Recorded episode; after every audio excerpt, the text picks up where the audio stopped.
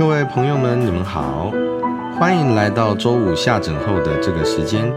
我是吴维乔医师。这个时间里，我们会分享在医院里工作与学习的心得，以及我们在帮助病患的过程中所发生的各种神奇、感人或有意义的故事。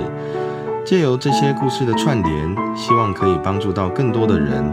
那么，就让我们开始吧。我之前有一个病人，他是神父，我觉得他是，而且他是外国人，呃，他不在，不是在台湾出生的啦，那在美国出生，那他因为奉献的关系，所以他跑到台湾来传教，那就算是定居在台湾。当时哈，他呃到我这边的时候，他应该已经有八十岁，那他是说他在圣心堂工作，那他有一个特殊的能力。就是他可以看穿一个人的未来，然后他可以啊很好的，就是说从你的，比如说从你的呃每一个字每一句跟他对话的过程之中，他就可以给你一个人生的建议，那至少也可以给你一个人生的方向。哦，那时候我就觉得很有兴趣，我就问我特我就问他说啊你在哪边啊算是服务这样？那他就说他在圣心堂。好，那我去查了一下，就说，哎，好像距离我们医院也不是真的很远呢，所以我就一直放在心里面，想说打算有一天要去找。不过那时候因为我又很害怕，为为什么会害怕？因为那个时候我就在想说，哎，他这个他这个帮你解答这个疑惑是要通过什么形式吗？因为我年轻的时候曾经在在家乡哈。有参加一些啊，像是天主教啊，这个这个活动这样子。那因为那时候刚好碰到一个比较特殊的状况，就是他是他是可可能那个教会蛮特殊的，就是说他会啊一群人在教会里面嘛，然后开始就是大声的唱歌啊，唱歌其实不打紧，主要是他们会不断的去喊，就是说。释放你的灵，释放你的灵，好这样。我我大概记到这边，那每个人都要出来喊，就是说你怎么释放你的灵这样子。那因为我是很胆小嘛，我其实不太不太敢在公众大家面前讲一些事情哦。那后来就是说，因为为了因为在因为你进到医院里面啊，其实会有非常长的时间需要去报告。那是这个是报告报很多次之后，那当然也因为就是说之前为了要主办活动，那你不得不主持会议，啊，不得不不去做这些事情，所以当然有一些心魔就克服。不过我那时候是年纪很小啊，所以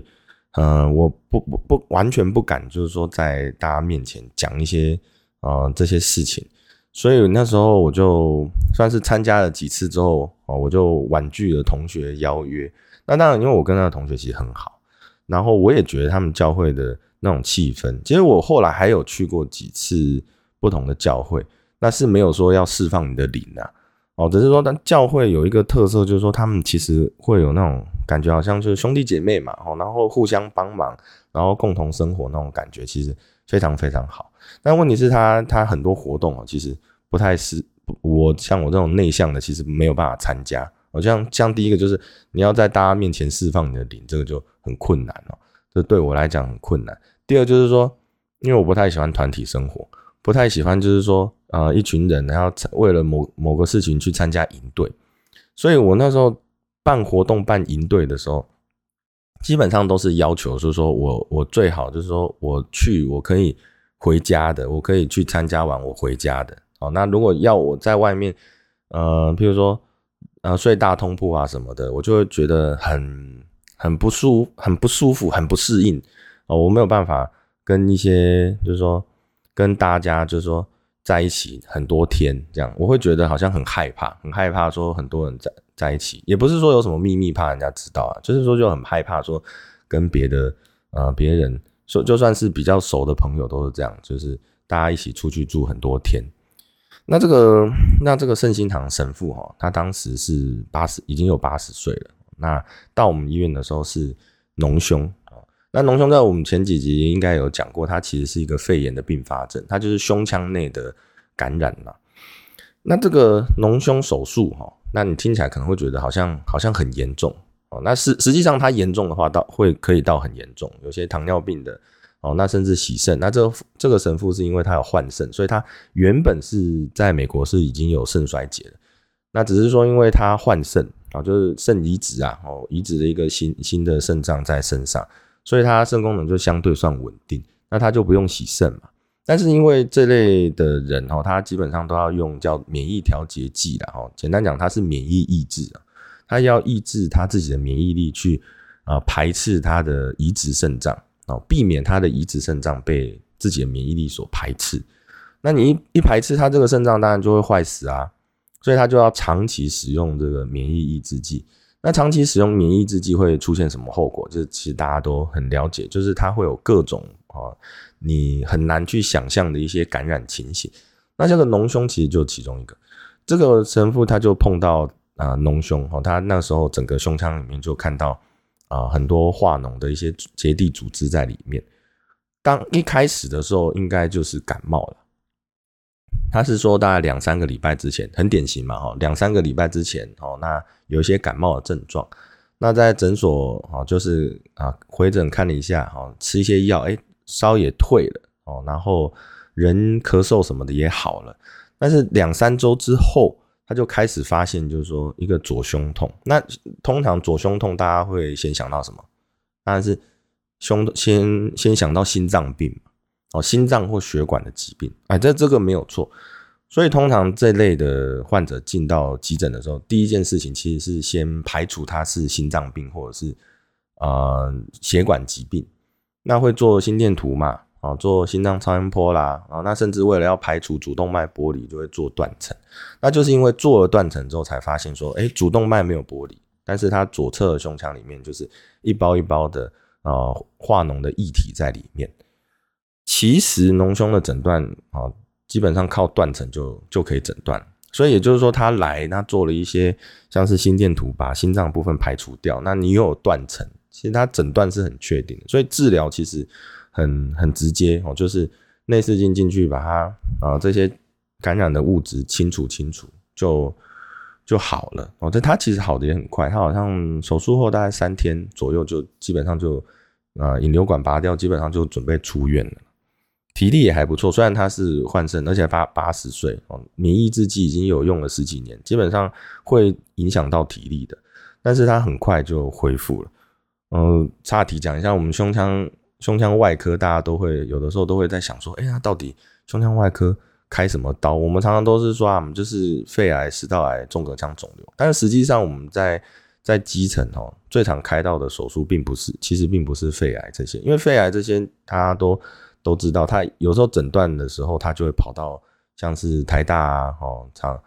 呃长庚啊这些医院哦，那。他为为什么为什么他们会跑？因为原因是因为就是大家媒体推波助澜啊，哦，就是他们就会觉得说啊，肺癌其实是一个很大很大的疾病，但实际上哈，大家要想到早期肺癌很多就是可以开刀的早期肺癌很多，实际上它并不是立即致命的哦，它是一个呃，它是一个进行性的疾病没错，可是你这个疾病要譬如说要进行到比较后期或影响到生命，通常有时候甚至要几个月，甚至有些几年呐。我们以前甚至都看过那种就是。他经过了好几年哦，他的那个就是因为后续他会有后续有确定诊断，我们才知道回过头去才知道说啊，原本他的肺部里面这个病变是肿瘤嘛，是癌症。但是他从一开始，比如说可能一两公分，一直进行到比较大，说三四公分，他终于呃决定手术哦，然后也看到淋巴结有变大，这个有时候中间过程是好几年就是中间有看到那好几年他。它的肿瘤是慢慢慢慢慢慢变大的，哦，那才才确后后续才确定诊断。可是脓胸不是，脓胸它是因为是感染性疾病，所以它进行速度其实是会比较快。像刚刚我们讲那个神父的的故事，就是它是两三周左右啊，那进行到脓胸。那当然，你如果真的真的每天啊，就是两三天有拍到 X 光哦，其实我们有观察到，其实肺炎进到呃脓胸，它这个时间并不是。像我们想象中说两两周慢慢慢慢起来，他有的时候是肺炎本身已经好了，比如说他可能第一周肺炎已经好了，第二周哦，其实 X 光看起来是没什么事情，所以也就是说患者他没有发烧没有咳嗽，那个是真的，哦，就是说他在在最最前面的时候哈，实际上他并没有很明显、很严重的症状，而且你检查起来，你会觉得说他其实就是已经是一个呃康复的状态。那比如说到了第三周，哎，开始突然看到胸腔里面有一点水，哦，就是可能一公分、两公分，然后就你如果说做超音波或做 X 光量起来就是一点点。那几天之后，它开始疼疼痛的时候，它很快的进行到大量的胸水，然后就大量的脓胸化脓的液体这样子。这个所以所以哈，我们会觉得说脓胸其实应该是它是一种免疫性疾病，那它也是感染性疾病，它是蛮常见的。哦，就是说他有一些呃，像糖尿病或年纪比较大，好像像这个神父他是免疫抑制剂的关系，因为他是比较进行性的疾病，所以通常他就会是需要说，哎，即即刻手术的哦，不然的话也是要近期手术，可能就是不能拖了，哦，可能比如比如说一两天、两三天，哦，让你让你做一些手术准备，比如先放胸管这些，然后然后基本上就要手术了。他比较没有办法像是肺癌这些呃状况，就是说他可以啊花个一个月啊或两三个礼拜啊，他去找说哪边开刀，通常他都是在哪边发现诊断，那就在哪边治疗。其实这类患者蛮多的，这就跟一般外科哦在基层服务的时候，实际上一般外科基层服务并不是并不是说常常在开什么肝癌、肺癌、呃肝癌或胃癌嘛。因为，因为其实毕竟肝癌、胃癌的人数，呃，其实虽然我们统计上好像看起来蛮多的，但你一般外科医师在基层当然不会是每天碰到肝癌或胃癌嘛。他们蛮常开的一个手术叫做，嗯，叫做胆囊切除。那，嗯，那胆囊切除这个相相对而言，就是说它是胆囊发炎嘛。那它其实也是一个感染性疾病，就是它是一个进行性的。他进到，比如说肚子痛哦，那他进到急诊，或者是或者是有些人是进到门诊啊，不一定哦。就是说他进行诊断了之后，发现是胆囊发炎。那胆囊发炎，它有时候是可能是胆结石，比如说塞住他那个胆囊的出口嘛，哦，然后造成那有些可能可能，比如说他塞到总胆管什么的，病患可能甚至会有时候会有黄疸这些。那我们现在不是都说，哎，有时可以做胆道镜吗？哦，那有些人他可能胆道。取食它不太不太容易嘛，哈，没有办法直接胆道镜取食，哦，或引流，就先做引流，哦，那最终因为它这个胆囊可能结石比较多，或者是它胆囊反复发炎的情形啊，哦，那造成这个肚子痛，哦，很多次，哦，那当然就建议患者说啊，那你就把胆囊切除，哦，其实并不是说啊，我们这个胆囊就是会溃烂或什么的，马上把它切除，哦，其实不是，它其实当然也是有一些病程状况，那它当然也是一种急症，就是说它。如果啊胆囊发炎是是已经已经这个诊断已经确定了，那当然你也不会说哦，我就是到处跑，花个两三个礼拜去看说要在哪边开嘛哦，通常在哪边诊断，哎，那就我就呃有符合条件，当然我们就在哪边治疗。那他这个是人数也蛮多的，其实这个就是其实这个就是外科的一个共通状况啊。实际上，外科在基层服务，哈，真的在对抗的很多疾病都还是感染性的疾病。那甚至以我们的观念来讲，会把它归类成叫做免疫性疾病，就是说它可能不全然是一个细菌单纯造成的，其实是你宿主，哈，就是细菌的宿主啊。那我们啊看到人是患者嘛，哦，患者他身体的反应，啊，那身体的反应，比如说他免疫力本身就有低下。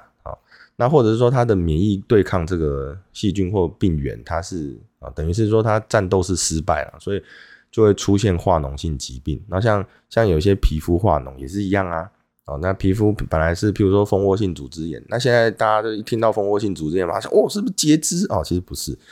它是软组织发炎哦，实际上就有可能变成蜂窝性组织炎。那你还要看他是怎么治疗嘛？哦，比如说他有没有化脓，如果他没有化脓，纯粹就是整块发炎，那当然就是，比如用用抗生素让它自然缓解。那如果有化脓哦，那皮肤化脓一样嘛，那我们也是会考虑说做切开，让它做引流。那这个就是基层外科去很常面对的疾病，其实它观念就是这样，它就是一个感染哦化脓了，那你把它切开引流出来，所以脓胸其实相同，脓胸只是说因为它是在胸腔内，所以它立刻立即会。呃，它的附近基本上就是像啊肺脏或心脏这些，所以基本上它处理上就是你可能会觉得规模比较大，然后危险性当然也会比较高，那麻醉的风险也会比较高，所以呃，可是它观念其实是差不多，它一样就是说它是呃感染化脓性疾病，那你就是要呃及时啊把它做切开做引流。其实脓胸手术很多时候在在执行上啊，尤其是像以前我们在成大的时候，那因为成大的呃急诊医师基本上已经很熟悉这个疾病，就是有时候一来断层一看到这个，马上就马上就就找胸腔外科，他就没有没有先过内科，他有时候。直接就请外科说啊，你这个是不是要手术这些？那我们就可能我们很近期就排排手术啊，就是如果条件许可了，你当然不能说他可能是，比如说正在正在休克中，当然这样不行。就是说他是呃，好像生命真相还算稳定，那他可能合并发烧，好合并这个这这一侧胸痛，那你可能很快啊，一两天之内就就手术把它清干净。那进去之后，它其实化这些化脓，你说是。呃，有可能有物固体，也有液体的，但是它就不管怎么样，它基本上在这个脓胸的，比如说比较初期的时候，基基本上跟肺部粘连不会非常严重，它只要用一些器械把它刮除，然后水冲冲洗洗，基本上它就会好了哦。引流管摆好哦，它其实就会好了。这个在疫情之后哈，有观察到这个现象，就是说，好像因为有些人是认为是说疫情后会免疫债嘛，哦，就是说你经过了两三年，就是大家没有。出门没有常常在感冒了哈，所以就是呃一旦感冒哦，那很容易就并发成肺炎。那你不要小看说感冒，这有些是认为他们是病毒嘛哦，就是病毒性的感冒。所以病毒性的感冒就是病毒就是病毒，它就是感冒哦。其实很多病毒性的一些感染，其实它会并发肺炎。那可能是病毒本身感染，也有可能它就是细菌并发，对不对？那这这段时间大家都说哦，好像是免疫在哦，因为两三年感冒的人比较少，所以现在现在感冒的人就很多，然后可能变成肺炎比较多。但是另外一件另外一点，我有时候也是会在思考，就是说会不会是疫苗的关系？刚刚那个神父哈，因为他是美国人嘛，所以其实他是他第一批的，他其实很早很早就打到疫苗了。那所以他们教友们也是觉得很很好奇，就是说。啊，神父照我们照顾的很好，就是因为他们互相照顾。那实际上，因为他年纪比较大，所以他有很多教友，就是也是六七十岁很热心的阿姨哦。那当然就是帮他当招种啊，就帮他帮他拿各呃准备各种东西照顾他这样子。那他们就也也是扪心自问说：，哎，我这段时间照顾有没有什么问题啊？其实没有，哎，阿姨们没有没有照顾上问题，你们照顾很好。他就会去问嘛，那。他也是第一第一阶段就是就打到疫苗了，然后他也，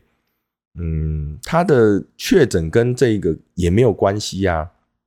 啊，中间距离时间也比较长了，那所以他们就会一直在想说，那是不是照顾上有什么问题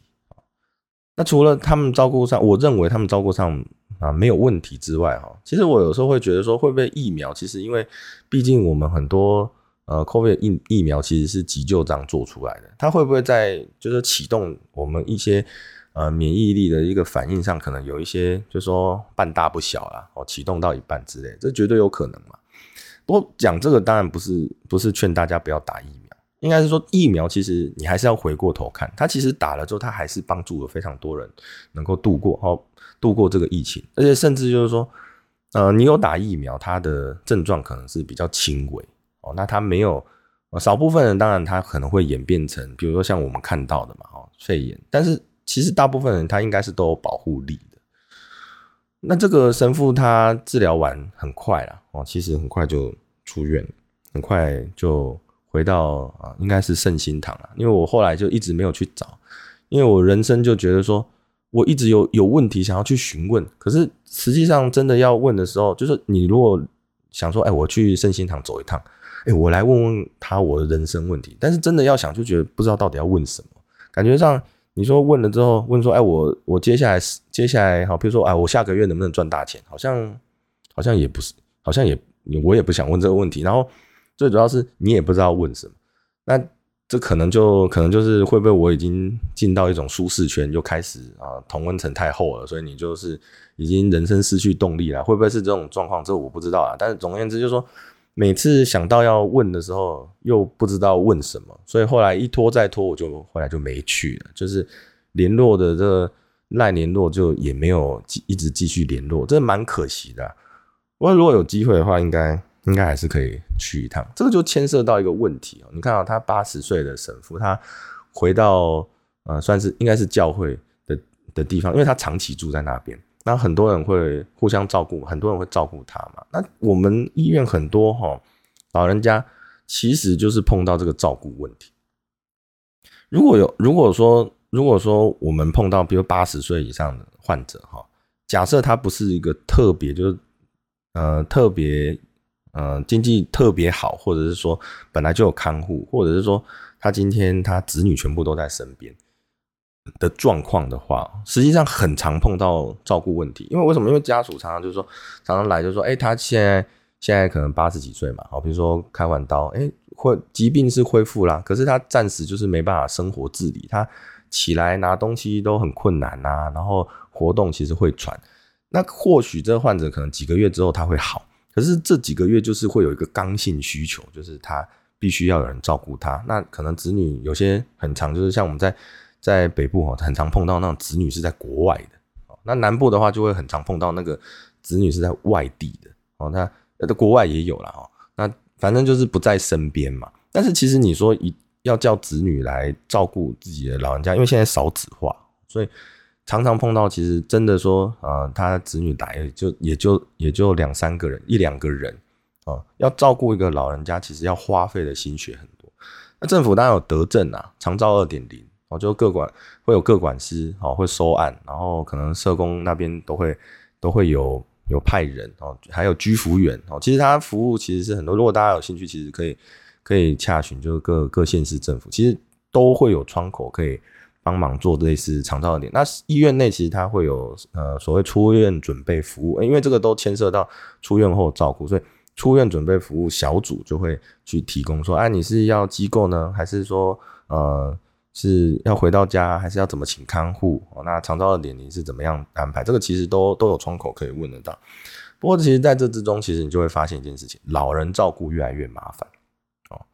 这个人力是一一回事。那你说他，你把他，比如说他一个清醒的八十几岁的人，他其实是脑部功能完全正常，哎，就是等于是他，呃，他还是会需要一些，比如说看电视啊，然后做一些自己的事情嘛。那他如果每天整天躺在床上，其实功能是会退化，所以我们就会去思考，就是说，那智慧医疗在这边可不可以